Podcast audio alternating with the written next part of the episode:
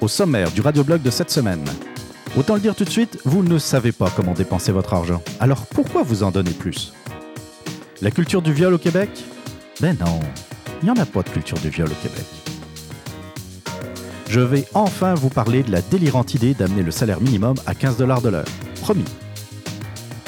Retenez bien cette date car pour une rare fois, je vais être d'accord avec Justin Trudeau. Mais je vous le promets, ça ne durera pas. Vous êtes des partisans des Redskins, des Indians, des Blackhawks ou même des Cataractes? Vous ne le saviez pas, mais vous êtes des racistes de la pire espèce. Mon nom est Jean-Philippe Rousseau, bienvenue à ce 18e numéro du radioblog de Québec Presse.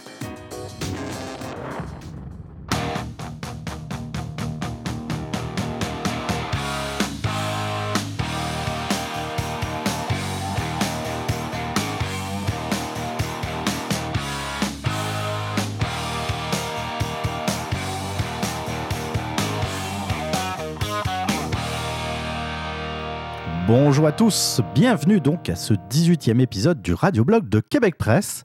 J'espère que vous allez bien, que vous avez passé une belle semaine. Euh, merci, merci tout d'abord d'être euh, à l'écoute euh, de semaine en semaine. Que ce soit les, euh, les réguliers, que ce soit les habitués, que ce soit aussi les nouveaux, les nouveaux auditeurs qui rejoignent les, euh, les abonnés de- du radioblog. Ça me fait plaisir de, vous voir, euh, en tout cas de voir à travers les statistiques, mais aussi de, vous lire à travers les messages que vous m'envoyez, euh, surtout depuis la page Facebook de Québec Presse. On, regarde d'ailleurs, je pensais à ça cette semaine, une réelle, un réel changement dans les façons de communiquer. Euh, on se disait peut-être peut-être que certains pensaient que Internet allait être figé un peu comme ça, mais euh, euh, rappelez-vous, pour ceux qui ont vécu cette époque des années 90, ou plutôt de la, de la deuxième moitié des années 90, où Internet euh, commençait à, se démocratiser, à rentrer dans les foyers de plus en plus. Encore, euh, à l'époque, c'était c'était peut-être encore assez cher, mais on capotait de voir qu'on pouvait envoyer un courriel à l'autre bout de la Terre de façon instantanée. Et le courriel était devenu euh, le, euh, la, façon de communiquer in. hein. C'était devenu très in d'avoir une adresse courriel. Euh, souvent, ça ressemblait, les adresses ressemblaient à AOL.com ou des, des services, les services gratuits Hotmail, Hotmail qui a été depuis racheté par, par Microsoft. Euh, avoir une adresse courriel de même, c'était vraiment le fun, c'était vraiment in. Et euh, on s'envoyait les dernières jokes, euh, parfois de, de mauvais goût, mais euh, on se les envoyait, les, premières chaînes de courriel qui commençaient à apparaître également, puis qui continuent malheureusement. Les premiers pourriels, on peut, on peut aussi les appeler de même, Euh, mais on pouvait envoyer des photos euh, dans des résolutions qui étaient souvent très douteuses parce que les appareils photo numériques de l'époque étaient vraiment pas très bons. Et que si vous vouliez numériser une photo que vous aviez déjà euh, sur un scanner, ben, euh, le, scanner n'était pas non plus, euh, à moins de, de mettre quelques milliers de dollars, n'était pas d'une extraordinaire qualité. Aujourd'hui, on voit que, en tout cas, je m'en aperçois, peut-être que je suis en retard, mais on utilise de, de plus en plus les, les messageries privées des réseaux sociaux, comme euh, Facebook, évidemment, LinkedIn, euh, pour ne citer que. Et je m'aperçois que, dans le fond, je reçois plus de commentaires euh, ou de messages privés sur la page Facebook de, de Québec Presse qu'à l'adresse courriel que je cite, je pense, plusieurs fois dans, ce podcast. Donc, mais c'est le fun parce que je trouve ça, je trouve ça pratique également. Surtout que les, aujourd'hui, les notifications que l'on reçoit sur les, euh, euh, sur les téléphones intelligents fait que euh, dès qu'il y a quelque chose qui rentre sur Facebook, on est tout de suite au courant et puis ça me permet de répondre quasi de façon quasi instantanée. Merci donc pour vos messages. Oui, je me plains souvent, effectivement, que j'ai pas assez de temps pour, pour parler de tous les sujets que, que j'ai sous la main. Et là, on me conseille de, de faire un podcast plus long. Euh, c'est gentil. Oui, j'y ai déjà pensé, figurez-vous, c'est vrai. Je pourrais faire des podcasts de deux heures. Euh, j'essaye de, garder le format de une heure pour plusieurs raisons, parce que parfois, euh, bah, par manque de temps aussi, parce que j'ai une vie à côté de ça. Oui, oui, c'est vrai, j'ai une vie à côté de ça. et puis que moi, je, même si la plupart la grande majorité du temps que je, parle dans ce podcast, je le fais dans les conditions du direct. Je fais quand même un montage. Un montage des, effets sonores euh, ou des, petits jingles que, je rajoute entre deux sujets, par exemple. Bon, ben, j'arrête, je mets le, jingle. Parfois, je, je reprends ce que j'ai dit parce que je ne suis pas satisfait de, souvent de mon introduction, de la façon dont j'amène le sujet, ou parce que j'ai vraiment fait une faute énorme et puis qui est, pour moi euh, impardonnable. Quoique lorsque je me réécoute, euh, euh, je peux voir que, que j'en fais, fais des erreurs, j'en fais des, des, erreurs de liaison, par exemple. mais bon, il y, a un moment donné, il faut lâcher prise et puis, puis je m'en excuse pour ceux qui remarquent les fautes. Il y en a d'autres qui apparemment les remarquent pas parce qu'ils me félicitent de, de la qualité de mon français. C'est gentil, mais ouais, je suis loin d'être parfait. Donc, euh, pour revenir à la, à la durée du podcast, par moment, j'en ferai des plus longs. Oui. Euh, mais c'est, euh, disons, pour, pour vous donner un ordre d'idée, entre l'enregistrement, le montage, mais aussi l'exportation du, du, du, fichier, la mise en ligne. Enfin, je vous passe les détails trop techniques là. Mais disons que pour un podcast d'une heure, en fait, ça me donne, ça me prend une heure et demie, une heure trois quarts de travail. Donc, si je rajoute une heure, je pense que ça va rajouter facilement. Euh, pour, pour deux heures de podcast, je pense que ça va aller à trois heures de travail, à peu près. À peu près, grosso modo. Euh, mais à l'occasion, je vais le faire. Peut-être que je vais le faire aujourd'hui, d'ailleurs, en passant. Ça, va peut-être être un, un, record de, de durée au niveau du podcast. Euh, donc merci pour, euh, pour cette petite suggestion de, de, rallonger la durée du podcast.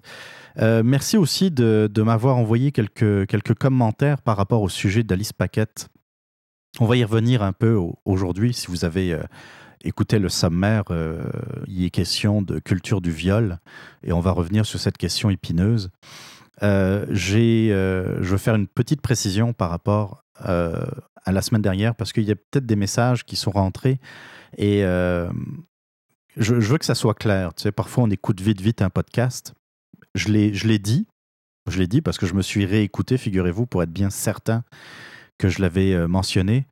Ce n'est pas parce que Alice Paquette euh, est une ancienne prostituée qu'elle méritait de se faire violer. Je n'ai jamais dit ça. C'est pas c'est certainement pas une excuse. Je, présente pas je n'ai pas présenté ce fait comme une excuse. Si c'est comme ça que vous l'avez compris, j'en suis désolé, mais c'était vraiment pas euh, l'idée que j'avais en tête.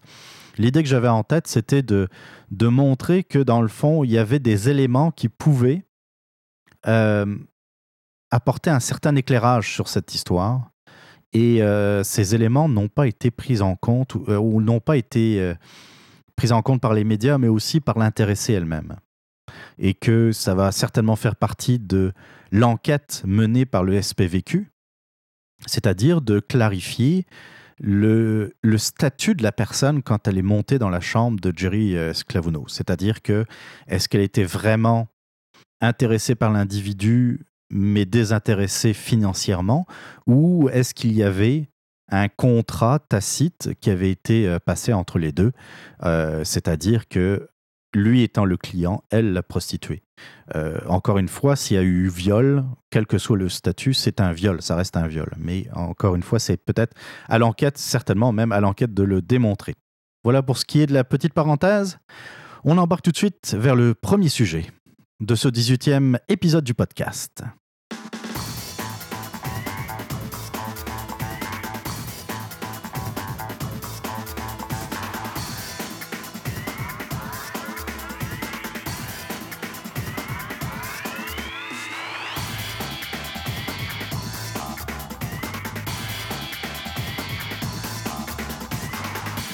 La semaine dernière, c'était la présentation de la mise à jour économique du gouvernement Couillard. Euh, le, ministre de l'économie, l'État, a présenté d'ailleurs quelques surplus, des excédents budgétaires de quelques milliards de dollars.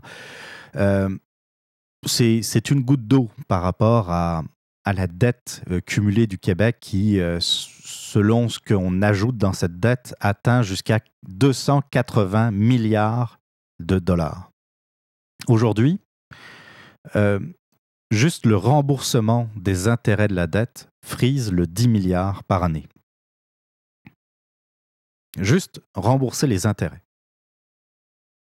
10 milliards.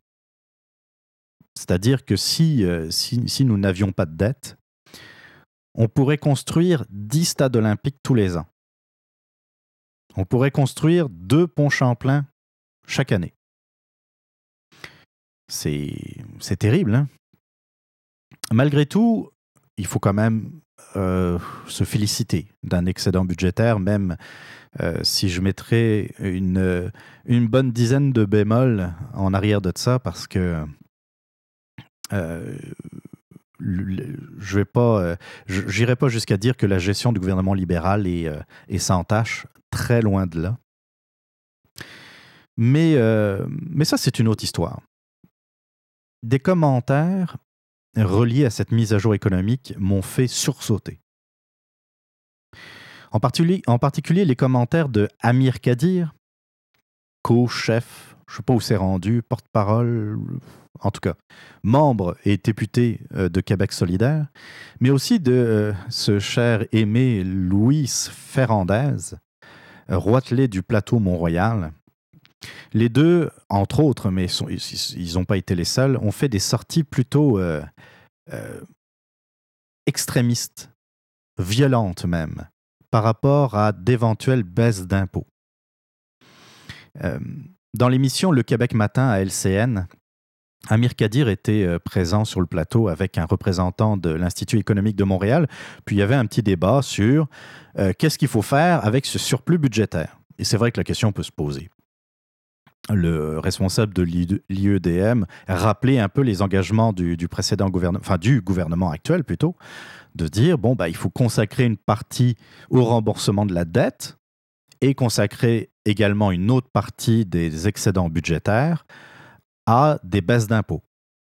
Je rappelle, je rappelle que le Québec est l'endroit en Amérique du Nord où il y a le plus haut taux d'imposition. Donc euh, donner un peu d'oxygène aux contribuables, euh, j'aurais tendance à dire, ben, on ne l'a pas vraiment volé. Mais voilà ce qu'il y a à dire Amir Kadir lorsqu'on lui parle de baisse d'impôts. Écoutez ça. Euh, on n'a pas besoin de 300, 500 ou 1000 dollars de plus dans nos poches pour les dépenser sur des pacotilles ou une nouvelle montre euh, dernier cri. Voilà comment Amir Kadir voit les choses. Si on donne 300, 500, 1000 dollars, pour reprendre son expression, de remboursement d'impôts, aux contribuables, ça sera pour dépenser des pacotilles ou des montres dernier cri. Euh, dans un premier temps, on parle de notre argent. L'argent que l'on donne à l'État, c'est l'argent euh, que l'on a reçu après avoir effectué une tâche, après avoir fait un travail. En tout cas, l'immense majorité d'entre nous, quand on reçoit un salaire, c'est en échange d'un travail. Donc ça, c'est la première chose. Cet argent, il appartient ni à l'État et encore moins à Amir Kadir. Puis de se dire, dans le fond, euh, pourquoi on donnerait de l'argent aux contribuables Parce qu'il les dépenserait dans n'importe quoi. Mais selon Amir Kadir, c'est n'importe quoi. On va, euh, euh, on va aller du côté de, de Ferrandez. Luc Ferrandez, que j'ai rebaptisé tantôt euh, d'un autre prénom, Louis. Je sais pas pourquoi. C'est Luc Ferrandez. Luc Ferrandez, donc euh, maire du plateau Mont-Royal, nous dit, ça c'est un article de, de Patrick Lagacé dans la presse, je cite, Nous n'avons pas besoin de plus de télévision à écran plat, plus de SUV, plus de véhicules récréatifs, plus de fifth wheels, plus de cuisine de magazine, plus de chalets maison, plus de voyages, plus de skidoo ultra performants, plus de vélos à 5000 pièces. Nous avons besoin d'une hausse du salaire minimum pour les 100 000 Montréalais qui consacrent plus de 50% de leurs revenus à un logement, plus de programmes d'intégration pour les immigrants et les réfugiés qu'on appelle en plus grand nombre, tout en fermant le robinet des services, plus de maisons de chambre pour les personnes dans la rue, plus d'investissements dans les écoles débordées de la CSDM, plus de CPU et plus de considération pour nos aînés et les plus pauvres.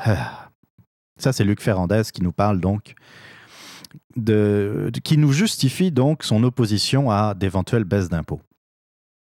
Donc, un peu comme son ami Amir Kadir, euh, donner plus d'argent aux contribuables, ça serait dans le fond euh, euh, donner de l'argent à des cochons, donner du, du comment dire, de la confiture à des cochons. C'est-à-dire qu'on ne saurait absolument pas comment s'en servir. On serait là comme des malades, comme des fous. J'ai 1000 piastres. Qu'est-ce que je vais faire avec? Je vais acheter une montre dernier cri. Je vais acheter un téléviseur et écran plat parce que je suis un imbécile. Je ne sais pas comment gérer et dépenser mon argent. Sauf que euh, la réalité, c'est, elle est pas mal ailleurs. Euh, je vais citer Richard Martineau qui, euh, qui a répondu un peu à ça. Je cite Richard. Hier, à l'émission que nous animions en ondes à Choix Radio X, Jonathan Trudeau et moi avons demandé à nos auditeurs ce qu'ils feraient si le gouvernement leur donnait un beau chèque de 1000 piastres. Ça, c'était avant la mise à jour économique du ministre Letao. Et euh, ce que nous dit Richard Martineau, c'est que les, lignes téléphoniques n'ont pas dérougi. Voici les réponses que nous avons reçues. Je paierai des broches à ma fille. Ou encore, étant donné que je n'ai pas d'assurance dentaire, j'irai chez le dentiste. Je paierai une partie de mon opération au privé. J'ai un problème au genou et euh, ça fait deux ans que j'attends. Ou encore, je, je m'achèterai des lunettes. Je mettrai cet argent de côté pour payer les études de mes enfants. Ça fait des années que je n'ai pas pris de vacances avec mon mari. On travaille comme des fous pour arriver, alors je me paierai un week-end à New York. Ou, encore, je m'achèterai de, nouveaux pneus. Je paierai ma, plaque d'immatriculation pour ma moto. Je paierai une partie de ma hausse de taxes municipales. Et Richard de conclure la plupart des gens disaient qu'ils paieraient leurs dettes, une partie de leur marge de crédit, une partie de leur hypothèque, leur rap des REER pour leur retraite, etc. On est loin des télévisions à écran plat. Tu sais, euh, ils s'attendent. Quand je lis ça, ils s'attendent à quoi Les Amir Kadir et Luc Ferrandez de ce monde? Ils s'attendent à quoi? Qu'on empile les télévisions à écran plat dans notre salon? Qu'on empile euh, euh, dans un tiroir les montres gadgets hors de prix? Qu'on a 15 SUV dans nos garages? Ils nous prennent pour qui? Puis, puis même à ça, même à ça, en allant, un peu à l'extrême, qu'est-ce que ça peut leur faire? Encore une fois, c'est l'argent que l'on a honnêtement gagné. Ces gens-là ont oublié, ou euh, ont même jamais connu, euh, ce, que font la plupart d'entre nous, c'est-à-dire ils se lèvent de bonne heure, puis ils vont travailler à l'usine 40 heures. Parfois, il y, il y a des personnes qui cumulent deux emplois, pour y arriver. Euh, il y en a qui vont travailler dans des bureaux, il y en a qui vont travailler sur des chantiers, il y en a qui vont travailler dehors toute la journée, quelle que soit la température. Moi, entre quelqu'un qui se lève à 5 heures le matin pour aller travailler à l'usine et qui fait son 40 heures bien tassé, qui passe deux heures par jour dans les embouteillages pour euh, rentrer chez eux, qui n'a pas trop le temps de voir ses enfants, puis un pauvre député de Québec solidaire qui sait même pas tenir sa fille, qui a été arrêtée parce que euh, elle faisait du vandalisme, qui se prend euh, pendant le, printemps euh, érable, qui se prend pour Martin Luther King ou je ne sais qui encore, lorsqu'il s'est fait menotter par, par le service de police de la ville de Québec. Moi, entre ces deux individus-là, lequel vous pensez qui, à mes yeux, mérite sa paye On est dans, un monde qui part complètement en vrille, où euh, on n'a plus du tout ce respect pour le travail des autres. On a l'impression qu'on se fait tout confisquer, que ça soit nos libertés, mais aussi maintenant notre argent. Ben, notre argent, maintenant. Ça fait longtemps qu'on se le fait confisquer, mais on n'a même plus le droit d'aller en chercher une petite partie. Mille piastres, là. Mille piastres, en, admettant, là, mille piastres. C'est quoi? Mille piastres par année de plus. Pensez qu'on va faire quoi avec ça? Par mois, par semaine ou par quinzaine, selon euh, la façon dont vous êtes payé, dont vous recevez votre, votre salaire, vous n'allez même pas vraiment le voir. De toute façon, entre vous et moi. Ils vont aller le chercher ailleurs avec une nouvelle taxe. Alors s'ils pensent, ces gens-là, puis je reste très poli, qu'on va aller euh, acheter je ne sais pas trop quelles affaires, alors qu'on regarde, euh, euh, on regarde un peu nos comptes et puis on fait attention à ce qu'on va dépenser parce qu'il y a une grosse épicerie qui s'en vient, par exemple, puis il faut payer l'hypothèque. Et puis là, il y a une réparation à faire sur, sur le char. Le, euh, Philippe David, qui, euh, qui est un blogueur, un excellent blog qui s'appelle Contrepoids, contrepoids.com, euh, nous parle des, de ses bien-pensants et donc il, il cite d'ailleurs les propos d'Amir Kadir et de Luc Ferrandez. Il dit un peu plus loin Votre argent ne vous appartient pas. Vous avez bien compris. Pour des gens comme Kadir et Ferrandez, l'argent que vous gagnez à la sueur de votre front ne vous appartient pas. Il appartient au gouvernement qui, lui, décide combien vous devriez pouvoir garder de votre chèque de paye. À leurs yeux, vous n'êtes pas des gens libres avec un droit de propriété sur le fruit de votre labeur, vous êtes du bétail, des vaches à lait, des esclaves. Vous appartenez au gouvernement qui a droit de disposer de vous comme il veut. Il a tout à fait raison. Il a tout à fait raison. Puis, moi, ce qui me, rend malade dans cette histoire-là, c'est qu'on pourrait croire que, dans le fond, le gouvernement sait mieux gérer votre argent que vous. Mais c'est tout l'inverse. Citez-moi un seul programme gouvernemental qui est une pleine réussite, et là je parle de pleine réussite, qui est rentable, qui n'a pas coûté plus cher que c'était prévu, qui apporte un plus, une plus-value euh, aux contribuables ou même à l'ensemble des Québécois. Il n'y a rien qui marche quand c'est l'État qui s'en occupe. Quand le gouvernement met son nez quelque part, ça ne fonctionne pas. Regardez les infrastructures. Ça fait 40 ans, 40 ans que ça part en vrille. Les infrastructures du Québec, est-ce qu'on peut appeler ça une saine et bonne gestion de la part du gouvernement? Non. La santé, on nous dit toujours, on est en train de battre des records d'attente dans les urgences et euh, pour euh, certaines opérations qui sont euh, des opérations non urgentes, on va dire. Tu je, citais tantôt le, le monsieur qui a appelé Richard Martineau pour, pour lui dire qu'avec ce 1000 pièces, eh il irait dans le privé se faire opérer. Parce que si vous avez un problème de hanche, oh, c'est pas urgent. Vous avez mal quand vous marchez, ouais, mais vous pouvez attendre. C'est sûr, je, comprends le, gamin qui a un, problème euh, urgent, qui, qui pourrait euh, euh, mourir, par exemple, parce qu'il attend une greffe ou une opération urgente. Je comprends qu'il passe avant les autres. Mais est-ce normal que pour un problème de hanche, on soit obligé d'attendre un an, deux ans? Ou un problème au genou? Tant que ça saigne pas, c'est pas urgent, on dirait. Ça aussi, c'est pas mal un gros problème. Lise Ravary, elle aussi a réagi. Et donc, euh, elle, euh, elle nous dit carrément Ce n'est pas à droite que j'ai croisé les pires snobs qui aiment déféquer sur le peuple, c'est à gauche. D'ailleurs, on en a une, une parfaite illustration. La seule façon d'améliorer substantiellement les choses pour tous les Québécois, c'est d'avoir une économie florissante, des investissements à la tonne et une productivité accrue. Tout le reste, c'est de la planche à billets. Elle a raison. Elle a tout à fait raison. Si vous voulez vraiment aider euh, le Québec et améliorer les services du Québec, c'est en créant de la richesse. C'est en favorisant la création de richesse. C'est pas en mettant des bâtons dans les roues comme euh, c'est fait depuis un certain temps, c'est-à-dire en nous taxant sans arrêt. On le sait, les Québécois, Amir Kadir d'ailleurs, je ne vais pas passer l'extrait intégralement parce que ça aurait été trop long, mais Amir Kadir nous parle de pseudo-études qui montrent que les Québécois veulent plus de services. C'est sûr, si vous, si vous demandez aux Québécois, est-ce que vous voulez plus de services Ils vont dire oui.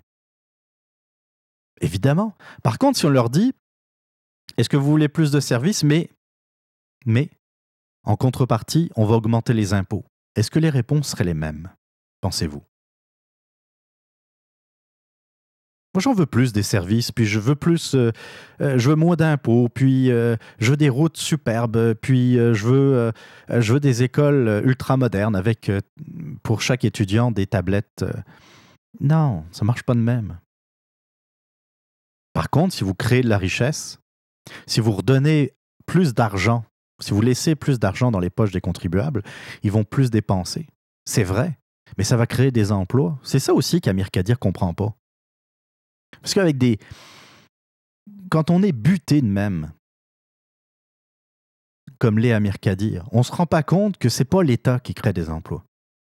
Le rôle de l'État, c'est juste de donner les outils nécessaires pour favoriser la création de richesses. C'est-à-dire, dans le fond, éviter, euh, mettre de côté les obstacles, défricher un peu pour que euh, l'entrepreneur qui a une belle idée, qui a une bonne idée, puisse euh, mettre en pratique son projet. Parce que là-dedans, là, peut-être qu'il y a un 1000 dollars de plus qui ira dans la poche de quelqu'un. Puis ce 1000 dollars, cette personne va se dire Oh, enfin, je vais peut-être pouvoir mettre en pratique une idée que j'avais en tête. Puis cette idée va déboucher sur un concept révolutionnaire et la création de milliers d'emplois. Qui sait? Je ne dis pas qu'on est à 1000 dollars près de devenir un pays riche. Je dis simplement que l'argent qui est euh, géré par l'État, c'est l'argent des contribuables et qu'il est important. Et que parfois, il est mieux dans les poches des contribuables que dans les poches de l'État. Je me répète, s'il y a un, gestionnaire euh, un mauvais gestionnaire ici, ce n'est pas la personne qui va s'acheter un écran plat ou un SUV, c'est le gouvernement. Qu'il soit provincial, municipal ou fédéral, dans tous les cas, c'est de la mauvaise gestion. C'est des déficits. C'est euh, de la mauvaise planification. C'est pas comme ça que ça devrait marcher. Alors, entre 1000 dollars de plus dans les poches de l'État ou dans les miennes, vous comprendrez que mon choix est assez clair.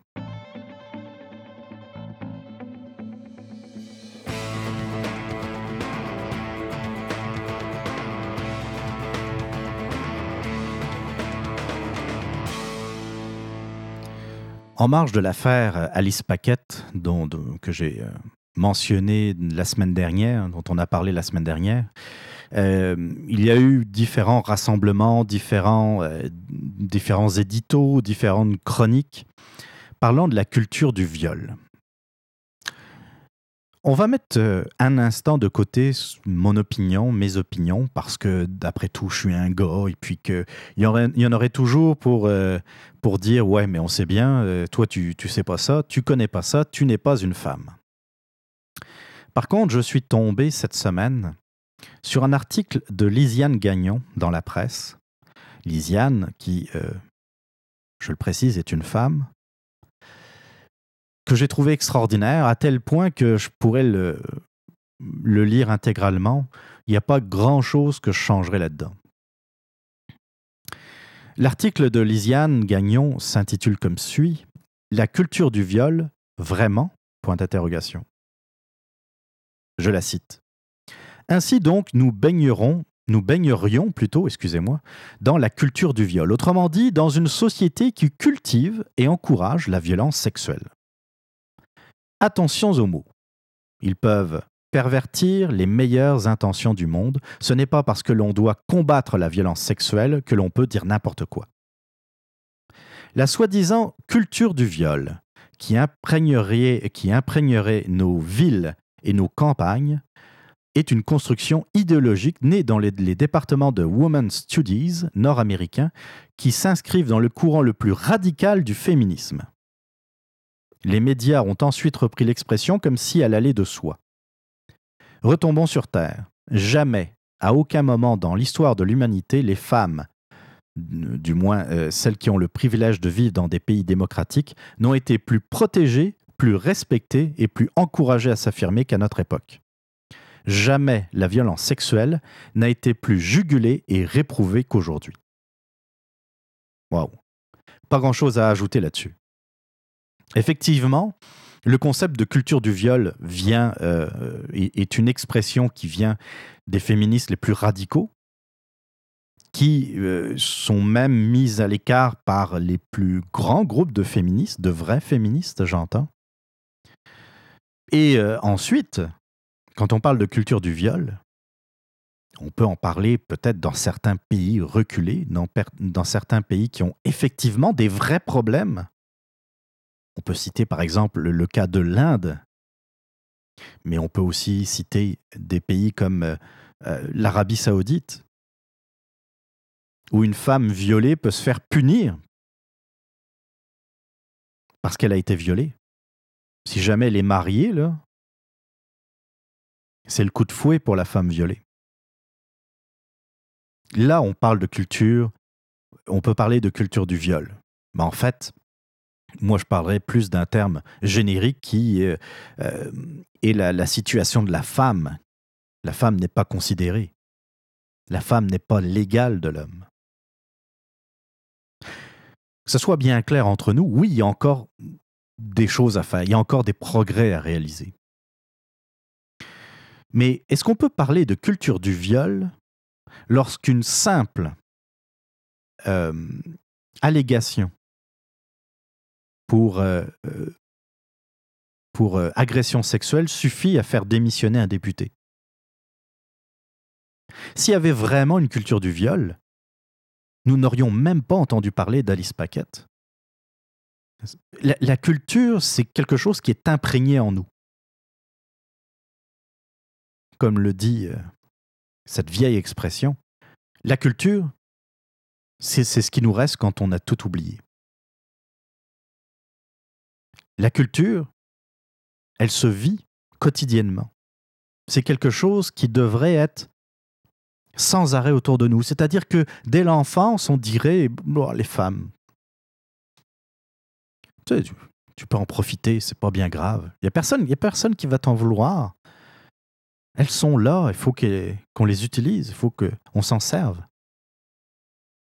Il n'y a personne qui dit ça aujourd'hui.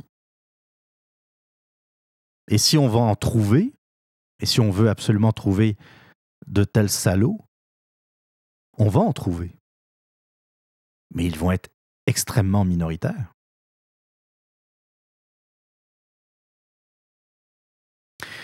Lisiane Gagnon, d'ailleurs, apporte des preuves que nous, on ne vit pas dans une culture de viol.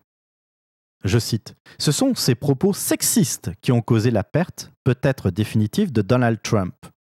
Plus encore que ces attaques contre les Mexicains et les immigrants, qui étaient objectivement beaucoup plus graves que ces vantardises ridicules de vieux machos. Elle a raison.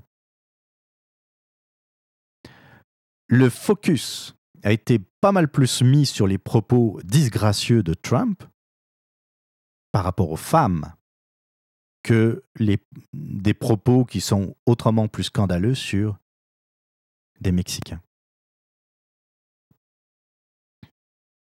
Je continue avec euh, l'article de Lisiane Gagnon. Les femmes peuvent se permettre de mépriser ouvertement les hommes, mais l'inverse est impossible. Si un homme public avait dit à propos des femmes la moitié de ce qu'a dit à tout le monde en parle la fameuse Anne-France Godwater, il aurait été lynché sur le champ. Imaginez qu'il ait démontré, claquement de langue et clin d'œil à l'appui, que les belles filles sont des petits morceaux qu'on appelle comme un animal. Imaginez qu'il ait dit Les femmes sont utiles, mais pas pour grand-chose. Mais c'était les hommes qui étaient ici dénigrés. Alors tout le monde a trouvé ça très drôle. En fait, l'influence du féminisme a été telle que nos sociétés adoptent de plus en plus des valeurs et même des comportements traditionnellement féminins, comme la notion de care, prendre soin d'autrui. Le monde a évolué et la place de la femme, là c'est moi qui, parle, c'est plus Lisiane Gagnon, et la place de la femme s'est rapprochée de la place de l'homme. Mais la société a continué à évoluer, cette fois avec, et c'est normal, une plus grosse influence de la femme. On pouvait dire effectivement, il y a quelques décennies, que la société était très masculine. C'est l'homme qui dominait, c'est l'homme qui avait toutes les positions les plus importantes, et la société évoluait à son rythme et selon euh, euh, cette direction. Depuis la fin des années 60, progressivement, la femme euh, a pris une place beaucoup plus importante dans cette société et donc ça s'est ressenti à tous les niveaux. Et aujourd'hui, c'est ça qui se passe. C'est que la femme peut envoyer chier un homme à la télévision, dans l'émission la plus écoutée au Québec, sans que, dans le fond, personne euh, ne trouve quelque chose à dire. Alors que, comme le dit Lisiane Gagnon, si ça avait été un homme, on serait encore en train d'en parler aujourd'hui. Je, pense que, je pense que Guy Lepage aurait même dit bon, finalement, l'entrevue, on va la skipper. Le gars était vraiment trop ridicule. Ça ne passera jamais. Donc, on va, euh, on va mettre ça de côté avec les féministes radicales, on est passé d'un extrême à l'autre. Les féministes radicales, à mon sens, jouent exactement le même rôle qu'avaient les gros machos dans les années 50. C'est les mêmes. C'est des, euh, des, revanchardes qui veulent en découdre avec l'homme, euh, qui, euh, qui nous disent, qui nous parlent effectivement de culture du viol. Comme si, en chacun de nous, il y avait un violeur potentiel. Je suis désolé, mais euh, je me sens tellement, tellement loin de, ce, de cette caricature. Euh, Richard Martineau a réagi également à, ce qui a pu être dit euh, par rapport à la culture du viol et puis nous parle justement de, ce, de cette façon dont euh, certaines féministes nous, nous parlent. C'est-à-dire que, dans le fond, euh, nous rappelle qu'au lendemain du massacre de Polytechnique, une féministe de renom a lancé qu'un Marc Lépine sommeillait en chaque homme. Je comprends. Je comprends. Je, je vais mettre. Euh, tu sais, au lendemain d'un d'un épisode aussi tragique que le massacre de Polytechnique, qu'il y ait des, euh, réactions à chaud euh, un peu trop. Euh, tu sais, des fois, on réagit à quelque chose de terrible et on, on, on, s'en rappelle un peu plus tard en se disant Ouais, j'ai peut-être été excessif. C'est, c'est correct de réagir avec passion. C'est beaucoup moins correct de maintenir de ne pas reconnaître qu'on a été un peu trop loin dans, dans, ces mots, que ce soit un, gars ou une fille. C'est pas. Dire qu'il y a un Marc Lépine qui sommeille entre, en, chaque homme, c'est terrible. D'où ça sort? Tu sais, c'est comme dire, euh, dans le fond, euh,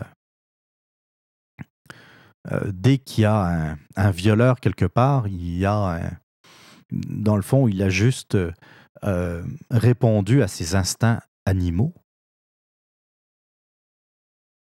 L'homme ne serait qu'un animal C'est comme je vous disais tantôt, les féministes radicales sont au même niveau qu'étaient les machistes dans les années 40-50.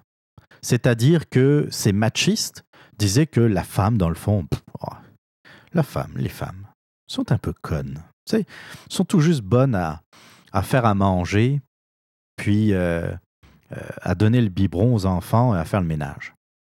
C'est ça qu'il disait. Puis il y avait des tas de blagues de très mauvais goût autour de ça.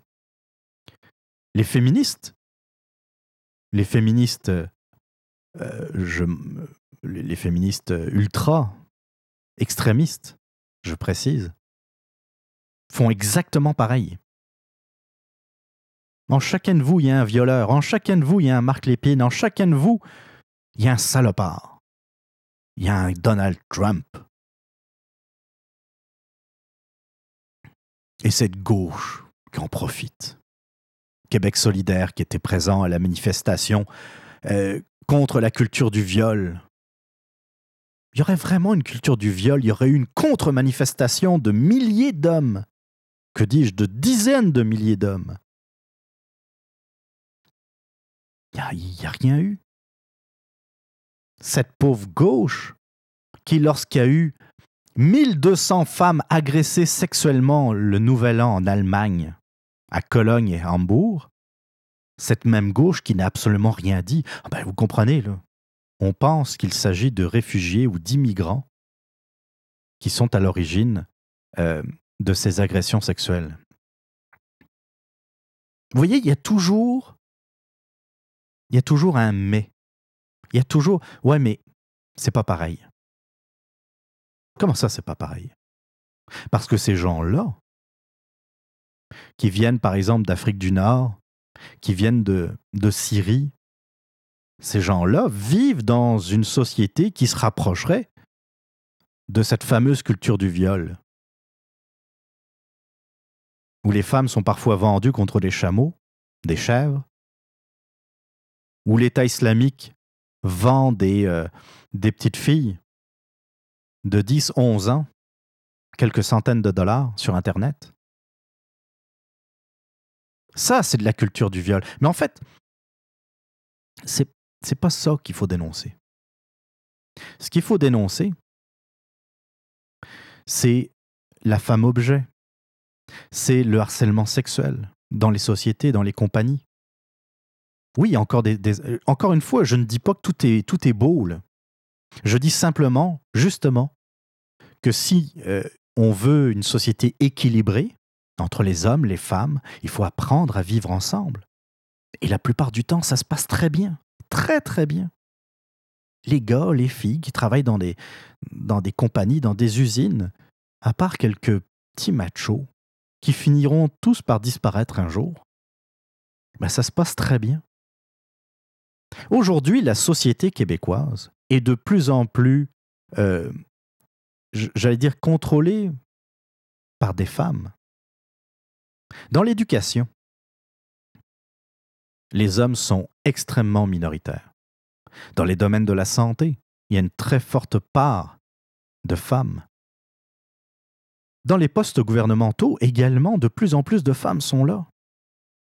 On n'est pas toujours à la parité, mais on s'en rapproche de plus en plus. Dans les entreprises, de plus en plus de femmes deviennent euh, présidentes de compagnies. Alors si on vit dans une culture du viol, il faudrait qu'on m'explique? Vu que les femmes prennent de plus en plus de place dans ces sociétés, comment font-elles pour vivre dans cette culture du viol? C'est un peu contradictoire. Elles prennent de plus en plus d'espace, et puis c'est très bien. Mais je me répète, comme souvent dans certains sujets euh, euh, touchés, délicats, on part souvent d'un extrême à l'autre. On part d'une société machiste à une société de plus en plus féminisée, alors qu'on devrait être un peu plus intelligent et se dire qu'est-ce qu'on pourrait faire pour que ça balance? Pour qu'on puisse rire de temps en temps de nous autres, oui, les gars, mais qu'on puisse rire aussi, de ne pas avoir peur de rire un peu des femmes de temps en temps. Et pas se dire, comme Anne-France Goldwater, elle a le droit de ridiculiser les gars, mais par contre, les gars, fermez vos gueules.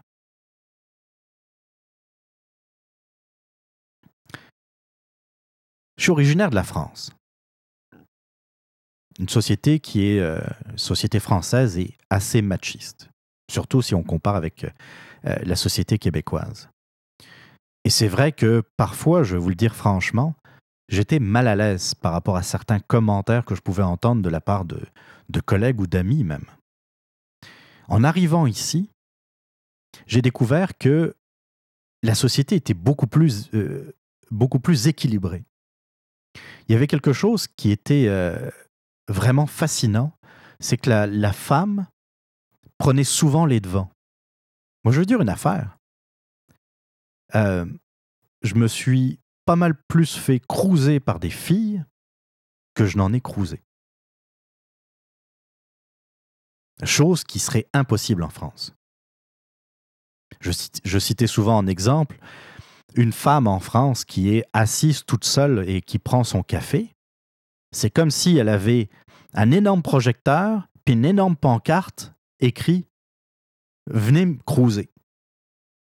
Je suis disponible, je suis là pour vous. Au Québec, une femme qui est assise dans un bar et qui prend son café, eh ben c'est une femme dans un bar qui prend son café. Ni plus, ni moins. Par contre, on va souvent voir des femmes se, aller voir un gars, puis entamer la conversation. Voir si, euh, ben, dans le fond, euh, euh, il est ce qu'il a de l'air. Et c'est quelque chose pour quelqu'un qui vient de l'étranger comme moi, qui au départ m'avait euh, m'avait renversé. Je n'étais vraiment pas habitué à ça. Alors quand j'entends ici que certains extrémistes nous parlent de culture du viol, croyez-moi, dans un premier temps, je veux pas le croire, mais après, ça me fait tellement rire. Ces gens-là ne savent pas comment ça se passe ailleurs. Puis là, je citais la France, là, c'est un pays démocratique européen qui, favorise aussi l'égalité homme-femme. Mais je pense qu'il y a pas mal plus de travail à faire de l'autre côté de l'Atlantique qu'ici. C'est correct de se rappeler que la femme doit être l'égale de l'homme, c'est-à-dire au niveau des droits, au niveau de ce qu'elle peut faire, et puis, voilà. Mais il euh, faut arrêter de se foutre de nous et de parler de culture du viol. J'écoutais euh, l'excellent podcast RAS La Coche. Et euh, lui, euh, il nous disait dans le fond, c'est pas de la culture du viol dont il faut parler. Par contre, il faut parler d'hypersexualisation. Quand j'écoutais, je dis oui, il a tellement raison. C'est exactement ça il y, a, certainement un problème d'hypersexualisation. Quand on voit par moins 30, en plein hiver, des petites filles là, qui sortent du... Je ne veux même pas savoir de, quelles écoles elles sortent, mais qui sont beaucoup trop jeunes, puis qu'on voit le nombril par moins 30, les jambes à l'air, puis euh, il suffit qu'elles se penchent un peu, puis ça y est, vous voyez des, des affaires que vous ne seriez vraiment pas censé voir. Oui, il y a de l'hypersexualisation. Oui, là, il y a des parents qui font pas leur job. Oui, il y a peut-être un problème avec ça. À force de voir des Britney Spears, ça remonte quand même à quelques années, vous allez me dire. Il y en a d'autres qui sont arrivés après. Mais euh, en voyant euh, des, euh, des vidéos de, chanteurs rap qui, prennent les femmes vraiment pour des objets, qui sortent les, liasses de cash et puis euh, les filles qui se sur, euh, sur les chars. Oui, il y a peut-être un problème. Là, il y aurait peut-être un combat pour les féministes du 21e siècle. De se dire attention, ça rapporte quoi que des, euh, des jeunes filles des jeunes filles de 13 ans commencent à parler de fellation et qu'on a des cas comme ça régulièrement de, de problèmes de ce genre dans certains établissements scolaires. Est-ce que c'est normal? Non. Je suis bien conscient, tu sais, je ne veux pas passer pour le vieux schnock, le vieux, euh, grincheux. Je suis bien conscient que d'une génération à l'autre, on est de plus en plus euh, précoce dans bien des affaires, mais il y a quand même des limites. Il y a quand même une influence autour de, de ces enfants, car ce sont des enfants, euh, qui ne va pas dans le bon sens. Il y a une, éducation qui se fait pas. Il y a quelque chose, il y a, il y a quelque chose qui se fait pas. Oui, il faut travailler sur l'hypersexualisation. Je suis complètement d'accord avec ça.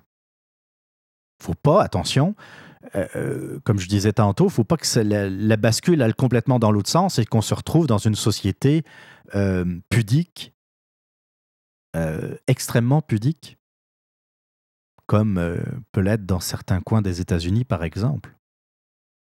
Société pudique, mais en même temps hypocrite.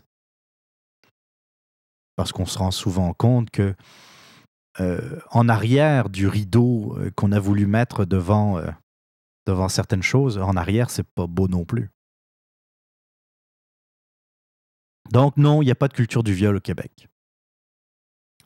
J'ai euh, lu euh, et écouté ce qui a pu se dire à droite et à gauche par rapport à ce sujet, puis personne ne m'a convaincu qu'il y avait une culture du viol. C'est la plupart du temps des gens qui ont mal compris, comme le dit Lisiane Gagnon, encore une fois. Ce, ces termes sont issus des mouvements les plus radicaux du féminisme. Donc il faut certainement pas tomber dans ce piège.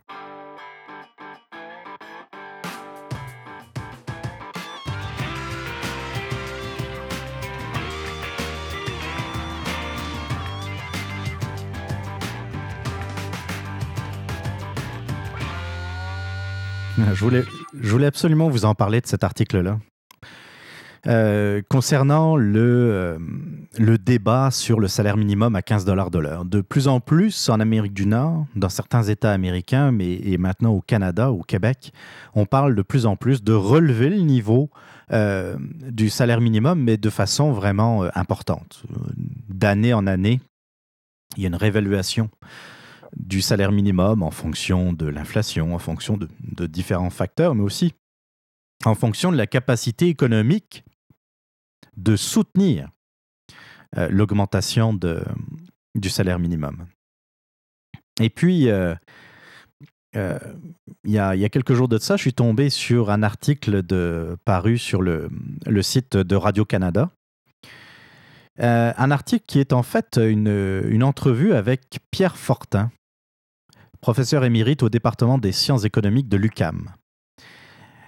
Pierre Fortin, euh, comment dire, c'est pas le genre d'individu à être à l'Institut économique de Montréal. C'est même plutôt quelqu'un qui est euh, à gauche, centre-gauche.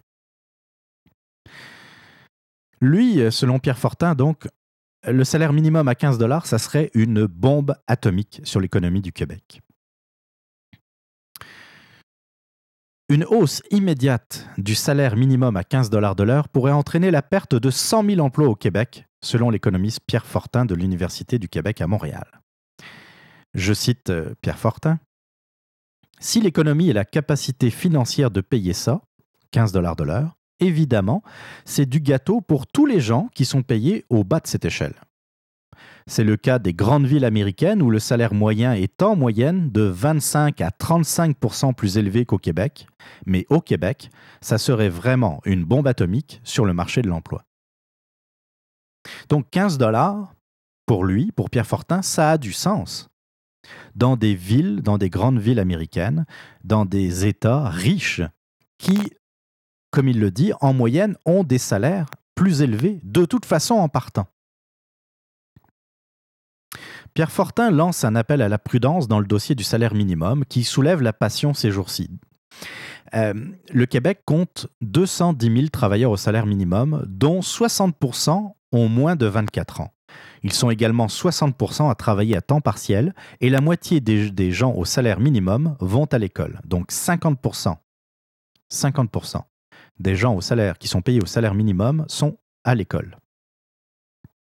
Or, s'il est vrai qu'un salaire minimum trop faible maintient les travailleurs dans la pauvreté, un salaire minimum trop élevé pourrait mener au décrochage et décourager l'embauche dans les PME. En offrant des salaires plus élevés à des jeunes du secondaire qui travaillent, on accroît le risque qu'ils abandonnent l'école. C'est normal. Vous êtes à l'école, vous êtes obligé de prendre un emploi pour pouvoir payer vos études, puis payer euh, euh, votre chambre, votre, votre logement. Et là, d'un coup, votre salaire augmente du fait que le salaire minimum est passé à 15 dollars de l'heure. Si jamais vous avez euh, le moindre, moindre problème de motivation pour continuer à suivre vos études, ça pourrait vous donner des arguments pour les abandonner. Parce que vous vous dites, là, je passe de 10 et 85 ou 10 et quelques, pratiquement 11 dollars de l'heure, à 15. Euh, c'est sûr que ça ne fait pas de moi quelqu'un de riche, mais ça fait de moi quelqu'un euh, début vingtaine qui va se demander si dans le fond il n'a pas intérêt à arrêter ses études et se consacrer uniquement au travail parce que tout d'un coup euh, il a un salaire qui devient très très intéressant à son âge. Parce qu'il faut se rappeler, quand on est plus jeune, on se contente de pas mal moins. Quand je me souviens des, premiers salaires que j'ai touchés quand j'ai commencé à travailler versus ce que je gagne aujourd'hui, euh, je me dis aujourd'hui comment j'ai pu faire pour vivre avec aussi peu? Et pourtant, à l'époque, je vivais très bien. J'avais pas de problème, j'étais même content d'avoir un chèque et, euh, et, ça se passait bien. Je faisais juste plus attention, puis en fonction que le salaire augmente, eh bien euh, notre coût de la vie augmente aussi.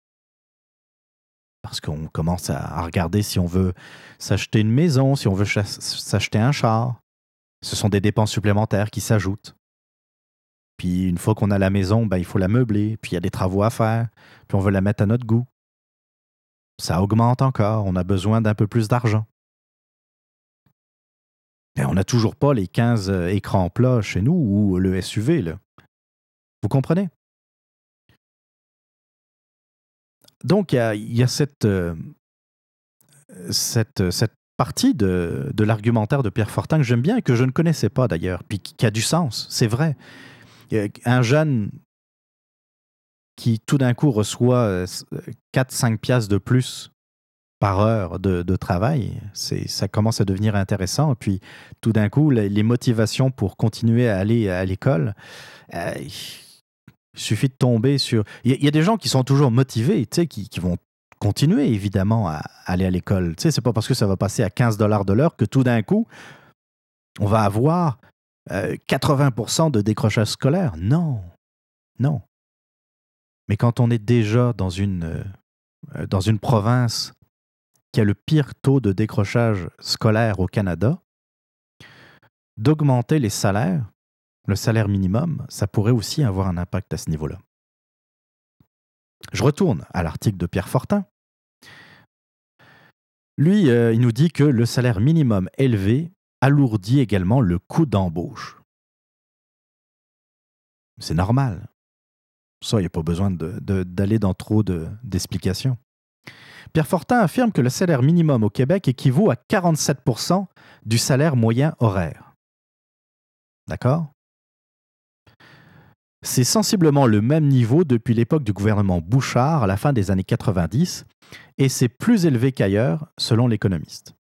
Donc le salaire minimum c'est quasiment la moitié du salaire moyen horaire euh, de, l'ensemble des, travailleurs du Québec. Là, on le compare, euh, Pierre Fortin compare le niveau, ce 47%, versus d'autres euh, des, des grandes villes américaines. À San Francisco, le salaire minimum équivaut entre 36 et 40% pour 2018. C'est les prévisions donc pour 2018. À New York, c'est 36 à 46 en 2019. À Washington, 35 à 42 À Seattle, 40 à 44 En Californie, de 37 à 46% et en Alberta, de 42 à 48% Donc, tous les salaires minimums que j'ai cités sont inférieurs au salaire moyen des villes ou euh, euh, des États ou des provinces.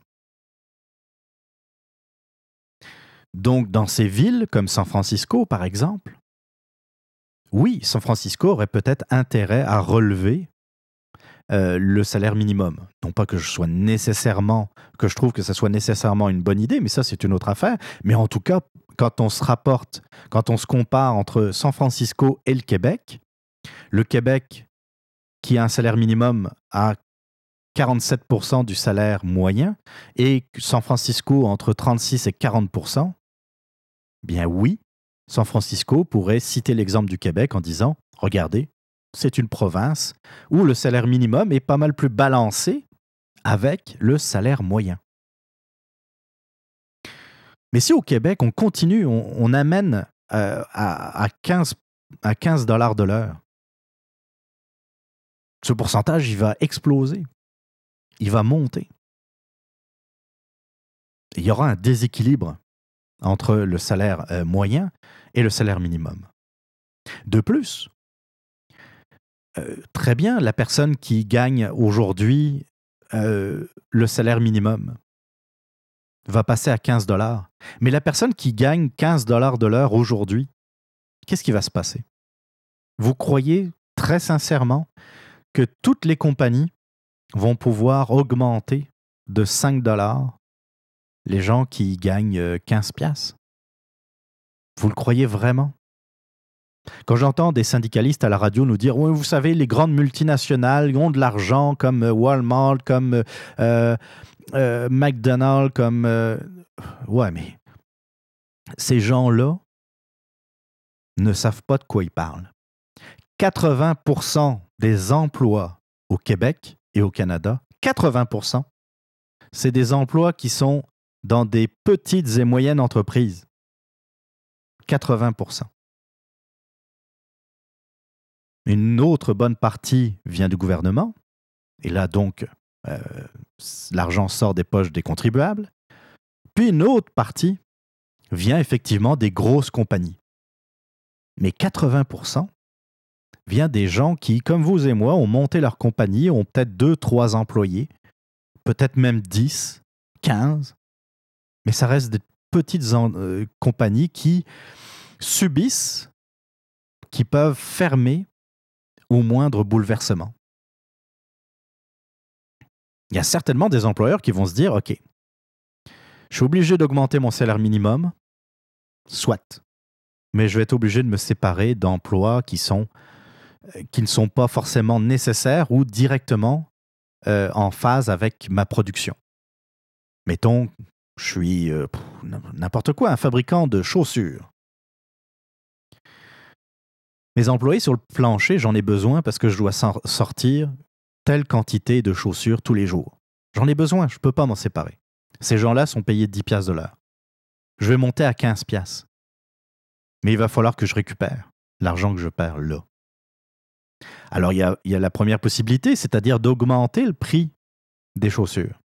Ce qui n'est pas toujours une très bonne idée parce qu'il y a toujours cette concurrence qui vient parfois de l'étranger, qui vient parfois des autres provinces et qui propose des produits moins chers. L'autre possibilité, c'est de se dire, OK, j'ai un département communication, j'ai quelqu'un qui s'occupe euh, des ressources humaines ou quelqu'un qui s'occupe des statistiques. Je vais être obligé de m'en séparer.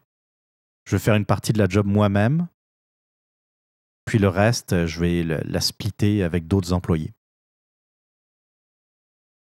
Ou, comme euh, c'est le cas dans pas mal de chaînes de restauration rapide, les employés qui ont demandé des salaires plus importants ont été remplacés par des écrans tactiles.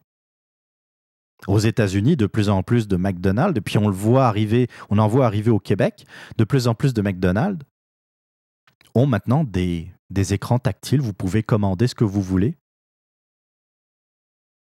et vous allez être servi en fonction de vos choix. Donc un employé qui était payé peut-être 10 piastres de l'heure, mais avait quand même 10 piastres de l'heure, puis aller s'en servir pour euh, financer ses études ou comme premier emploi. Ce qu'il faut faire attention avec ça, c'est qu'on oublie de dire que euh, dans la majorité des cas, des emplois en salaire minimum sont des emplois temporaires. Oui, vous allez toujours trouver des gens qui ont toujours travaillé, ont, passé 20 ans payés au salaire minimum, mais c'est quand même des cas assez rares. La plupart du temps, euh, comme je vous l'ai dit, déjà la moitié sont euh, des étudiants. Sinon, ce sont des emplois, des premiers emplois. que, dont on sert un peu comme tremplin pour aller vers des emplois qui correspondent pas mal mieux à nos qualifications. Donc non, euh, ça servirait à rien d'augmenter comme ça de façon artificielle à 15 dollars le, salaire minimum et ça provoquerait au contraire, euh, comme le dit euh, Pierre Fortin, la perte de milliers d'emplois. Lui, il parle de 100 000 emplois au Québec. J'ai entendu euh, des gens comme euh, Vincent Guélozo de, l'Institut économique de Montréal dire que non, ça ne serait pas autant, mais il y aurait, oui, effectivement, pas mal de pertes d'emplois quand même reliées à cela. Mais surtout que euh, ça, ça rapprocherait, dans le fond, les, comment dire, les salaires. C'est-à-dire que l'écart entre les plus bas salaires et les salaires médiums se rapprocherait pas mal plus. Alors vous allez me dire, oh, bah, c'est mieux. Il y a des gens qui gagneraient quand même, euh, qui gagnent beaucoup d'argent. Non, non, c'est pas ça. On parle des, euh, des, revenus moyens. Là. Les hauts salaires resteraient à un haut niveau. Ça, une question de, il y a une question de, de, comment, de masse critique. Là. Il n'y a pas 150 000 euh, personnes qui, dans les compagnies, sont payées à des salaires incroyables. Euh, c'est une minorité. Par contre, les salaires moyens, la classe moyenne serait pas mal impactée parce que les, euh, pour récupérer une partie de cette augmentation du salaire minimum, pour récupérer cette augmentation, bien dans le fond, les salaires moyens subiraient une, une plus faible augmentation d'année en année au lieu d'avoir une augmentation, mettons, de 3%, bah, vous allez avoir une augmentation de 2%, par exemple. Ce qui fera en sorte que les salaires moyens se rapprocheraient de plus en plus de ce fameux 15 dollars de salaire minimum. Alors, le salaire à 15 dollars de l'heure, toujours une bonne idée? Vous voulez réagir? Vous avez des commentaires, des opinions ou tout simplement des questions, n'hésitez pas à m'adresser vos courriels à l'adresse suivante podcast à commercial québecpresse.com podcast à commercial québecpresse.com.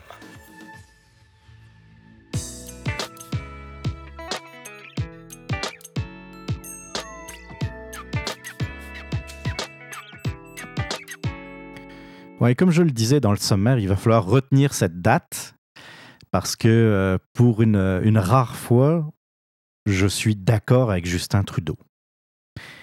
On va, euh, on va commencer par passer un, extrait sonore, de, extrait du, du, TVA il y a quelques jours. Euh, ça se passe lors du Sommet national des jeunes travailleurs et travailleuses du Congrès du travail du Canada à Ottawa qui réunissait quelque chose comme 400 personnes. Et là, comme invité, il y avait le Premier ministre Justin Trudeau. Et dans la salle, il y avait quelques syndicalistes. Rien de plus normal. On parle d'un sommet qui parle du travail des jeunes, jeunes travailleurs et travailleuses. Donc c'est normal qu'il y ait des, euh, syndicalistes, mais les syndicalistes étaient pas mal, euh, comment dire, étaient pas mal mécontents de Justin Trudeau. On écoute ça tout de suite. Justin Trudeau participait à un congrès de jeunes syndicalistes, une séance de questions-réponses qui a pris une tournure inattendue. Une dizaine de personnes ont chahuté le premier ministre. Respectez vos promesses, lui a-t-on lancé, dénonçant les projets de pipeline, les ratés du système de paye des fonctionnaires fédéraux et le dossier autochtone, entre autres. There has been consultations and platitudes and sound bites. Il y a eu consultation, platitudes et paroles creuses, dit-elle, mais pas d'action de ce gouvernement. Je suis ici pour vous écouter. Si le premier ministre a échangé avec les protestataires, il a refusé de répondre à un homme réclamant une loi fédérale anti-briseur de grève. Les employés du vieux port. Monsieur, si tu me poses une question, peux-tu te retourner puis me regarder, s'il te plaît? Fais-moi ce respect-là, s'il te plaît. Monsieur, les employés du monsieur, les employés si tu ne te retournes pas vers moi, je ne répondrai pas à ta question. Je pense que c'est du respect de base que vous prônez dans, dans, dans, le mouvement. là. Les employés du vieux port sont en grève depuis le mois de mai. Qu'est-ce que vous allez faire avec ça? Merci. Monsieur, si vous ne vous retournez pas pour me regarder pendant que je vous réponds, je ne vais pas répondre à votre question. Prochaine question. Il y a du Pierre Elliott là-dedans. Hein. Dans, sa façon de, répondre.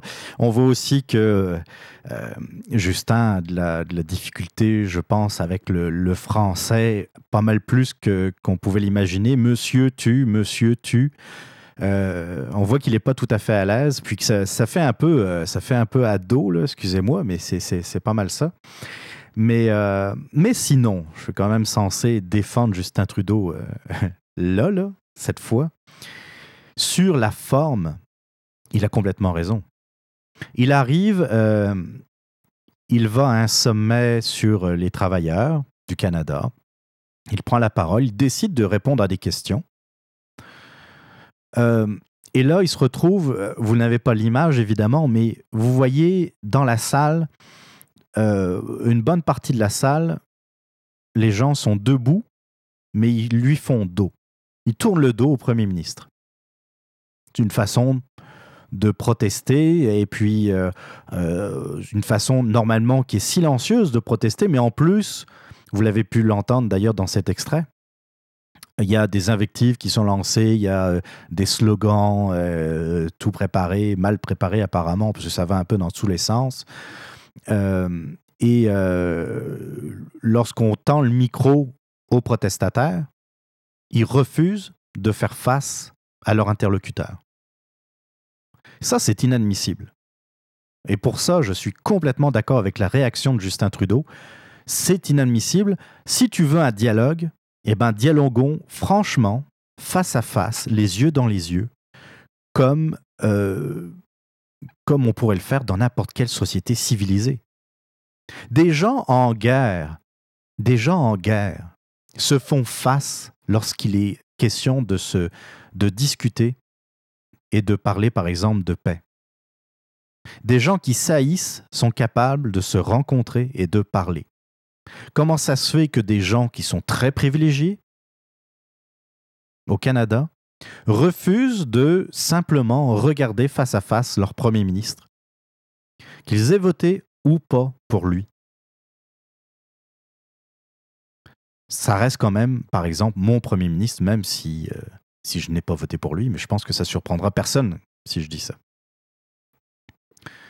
La façon dont il a, dans le fond, il a dit, il a montré quand même une certaine ouverture, il a laissé parler euh, la, personne, euh, il l'a laissé parler, il a laissé poser sa question, mais le gars s'est retourné lorsqu'il il a été venu le temps au Premier ministre de répondre.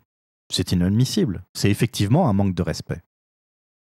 Cependant, je ne sais pas si vous avez euh, euh, entendu un peu tout ce qui s'est dit d'ailleurs dans, ce petit reportage. Les gens euh, critiquent le fait que Justin Trudeau ne respecte pas ses promesses, que c'est beaucoup de blabla, pas d'action, en plein ce que, dans le fond, euh, je vous avais, euh, ce dont je vous avais parlé d'ailleurs il y a quelques semaines dans un précédent numéro, où euh, on annonçait que le gouvernement Trudeau avait été celui le plus inactif de ces dernières décennies, en termes d'activité parlementaire, en termes d'action politique. Et que, oui, on parle beaucoup de, Justin Trudeau, de, du personnage de ces selfies, mais qu'en arrière de ça, bien, euh, on voit que même l'électorat de gauche commence euh, à déchanter. C'est intéressant. Maintenant, comme je l'ai dit, c'est dans la forme que ça se fait toujours assez mal, c'est toujours très maladroit. c'est bien beau de protester, mais il y a un moment donné où il faut réagir en adulte. Faire face à son adversaire et lui dire clairement les, comment les, les choses et, expliquer nos revendications. Ça s'appelle effectivement du respect.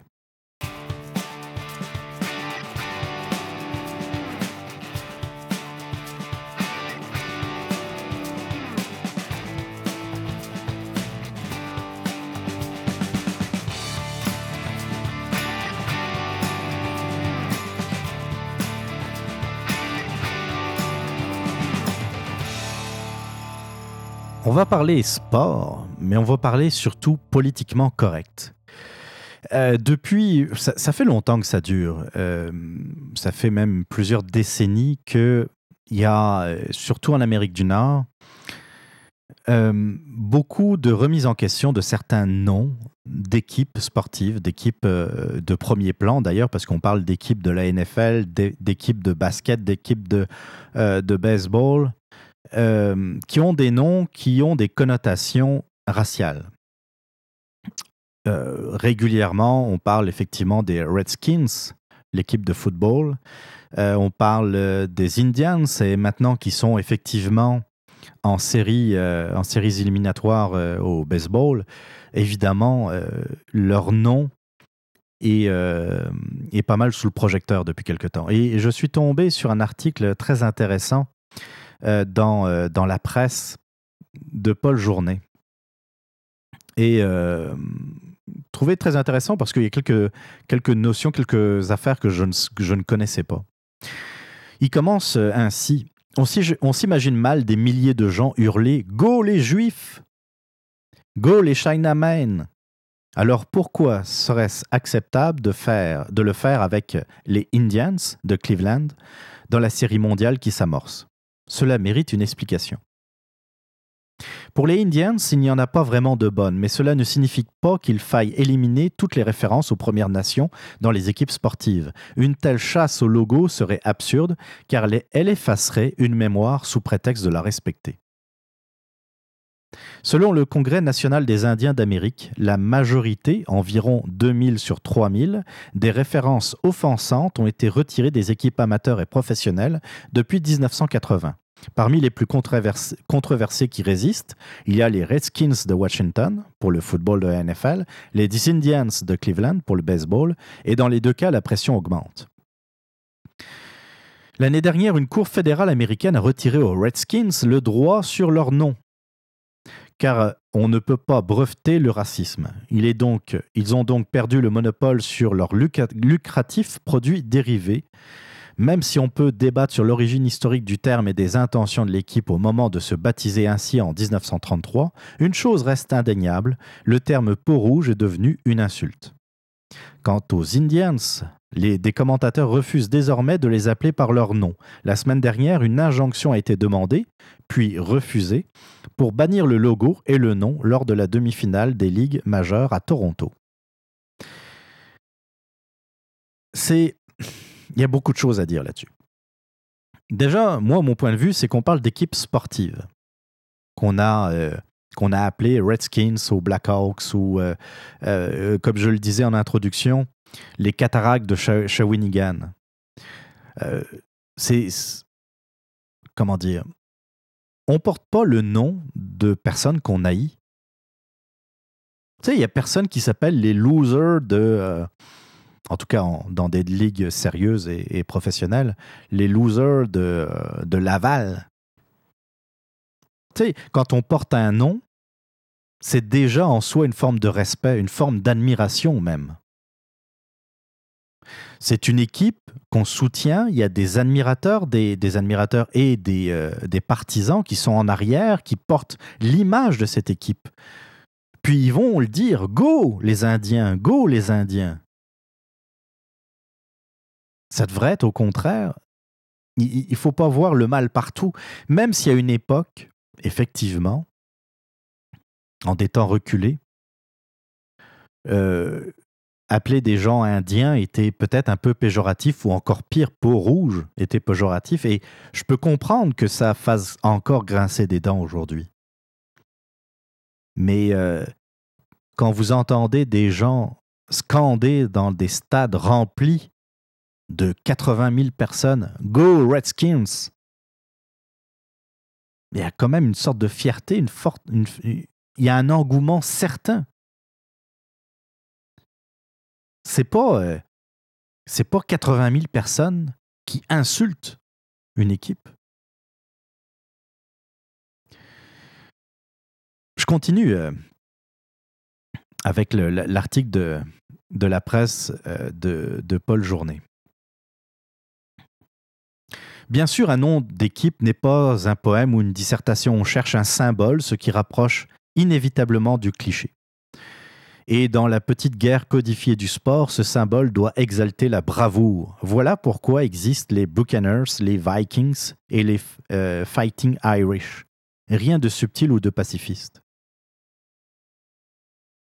Il a raison. Les Buccaneers, les Vikings ou les Fighting Irish, il n'y a personne qui. Il n'y a pas d'Irlandais qui, euh, qui grimpe au rideau en demandant à ce qu'on enlève cette appellation. C'est pas. Euh, comme le dit euh, Paul Journet, c'est, pas fin. C'est pas euh, extrêmement recherché. C'est du sport. C'est du sport. Rien que du sport. Alors évidemment, comme il le dit, cela donne parfois lieu à d'étranges affrontements, quand les Cowboys jouent contre les Redskins ou les Chiefs contre les Bills. On croirait assister à un vieux western hollywoodien. Et comme d'habitude, le, groupe dit sauvage est celui qui a été massacré avec le plus de rigueur.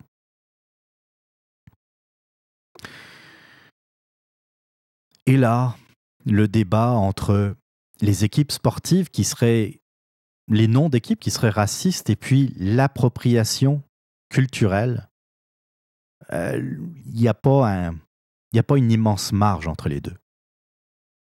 Aujourd'hui, dès qu'on voit quelqu'un se déguiser, en indien, c'est-à-dire avec des plumes sur la tête, on trouve ça scandaleux. Pourquoi? On voit le comment dire le, les ravages du, politiquement correct.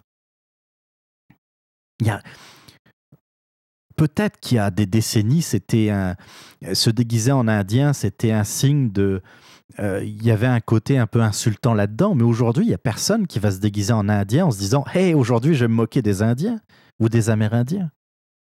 Il n'y a personne qui dit ça. Aujourd'hui, en 2016, quand un enfant ou un adulte décide de, de se déguiser en Sitting Bull ou euh, en Indien d'Amérique, c'est parce qu'il a envie de ressembler à un Indien d'Amérique. C'est pas en se disant ah, Je vais bien me foutre de leur gueule. De la même façon que quelqu'un qui se déguise, par exemple, en Irlandais, qui est un peu trop bu, oui, il y a un côté caricatural, oui, il y a un côté humoristique. Mais c'est pas dans le but d'insulter, c'est dans le but de rire avec cette communauté? Un contre-exemple, toujours euh, dans l'article de la presse, les Blackhawks de Chicago. Les critiques qu'ils subissent parfois ne sont pas justifiées. Le nom euh, réfère à la 86e division d'infanterie qui elle-même référait à un chef Sauk. Blackhawks a combattu les soldats américains ont volé cette terre, avant d'être emprisonné en 1832. On l'a ensuite paradé aux États-Unis avec son fils pour mieux l'acculturer. Mais aux grandes dames de Washington, c'était plutôt les badauds qui étaient fascinés par la culture Sauk. Cette histoire, plusieurs partisans de Chicago ne la connaissent probablement pas. Mais ce n'est pas en effaçant les traces qu'il en reste qu'on respectera les Sauk. Vous voyez? Black Hawk, avait combattu les soldats américains. Et si l'équipe de hockey professionnel de Chicago s'appelle les Blackhawks, c'est clairement en hommage par rapport à ce guerrier. Et il y a des gens qui voudraient effacer ça. On en parle moins, mais de temps en temps, le sujet revient à la surface. C'est encore aussi un exemple comme quoi, euh, des fois, le politiquement correct est défendu par des ignorants, des gens qui ne connaissent pas leur histoire ou qui ne se donnent même pas la peine de l'apprendre.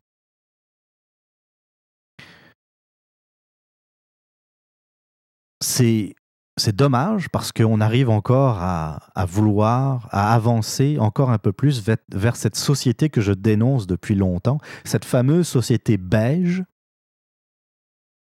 cette société neutre, cette société où euh, il ne faut pas avoir un mot plus haut que l'autre, de peur de d'égratigner, de peur d'atteindre quelqu'un dans, ses sentiments, de le blesser. Il faut arrêter ce délire-là. Comment va, comment on va se battre sur les marchés pour vendre nos produits si dès qu'on nous dit la moindre petite affaire qui nous déplaît, on part en braillant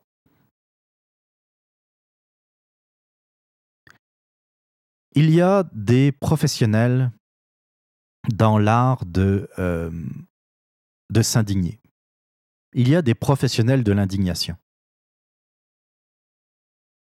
Je parlais plutôt de cette fameuse culture du viol. On peut également parler d'indignation. Je parle aujourd'hui de euh, des équipes sportives. Équipes sportives. Voyons. Équipe sport. On parle de sport, là. Pas d'un mouvement politique qui euh, insulterait les Premières Nations. On parle de sport. Des événements fédérateurs, des événements qui rassemblent des dizaines de milliers de personnes, des fans qui regardent la télévision, qui supportent leur équipe. Il n'y a rien de plus positif que ça. Mais il y en a toujours ces fameux professionnels de l'indignation, pour essayer de casser le parté, pour faire avancer un peu mieux leurs idées, pour faire un peu, un peu plus avancer leurs projets vers cette fameuse société beige.